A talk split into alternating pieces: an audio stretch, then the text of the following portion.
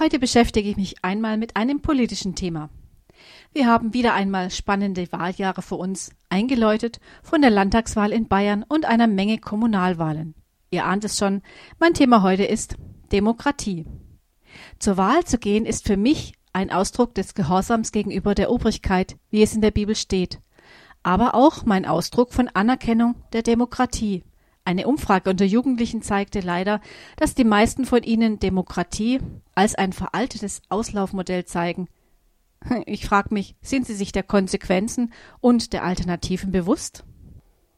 Wir haben uns unsere Demokratie teuer erkauft. Die jüngere Vergangenheit, zum Beispiel die Weimarer Republik vor dem Dritten Reich, zeigt uns, dass es mit der Demokratie nicht immer so ganz einfach war. In der Weimarer Republik gab es viel zu viele Parteien. Die Menschen wussten nicht mehr, was sie eigentlich wählen sollten. In dieses Durcheinander brach ein Mann ein mit seinen kruden und grausamen Vorstellungen von Rassenhass und von Ideologien, die einfach unmenschlich sind. Das Dritte Reich war ein pervertiertes Zerrbild, eine Regierungsform. Meinungsfreiheit gab es nicht. Jeder, der eine andere Meinung vertrat, wurde früher oder später umgebracht. Wenn jetzt also Jugendliche in Umfragen sagen, dass für sie Demokratie ein Auslaufmodell ist, dann frage ich mich, wohin wollen sie? Welche Regierungsform wählen sie?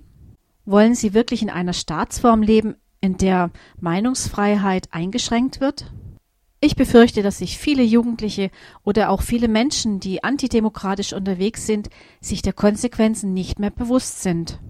Und da kommt für mich Gemeinde ins Spiel.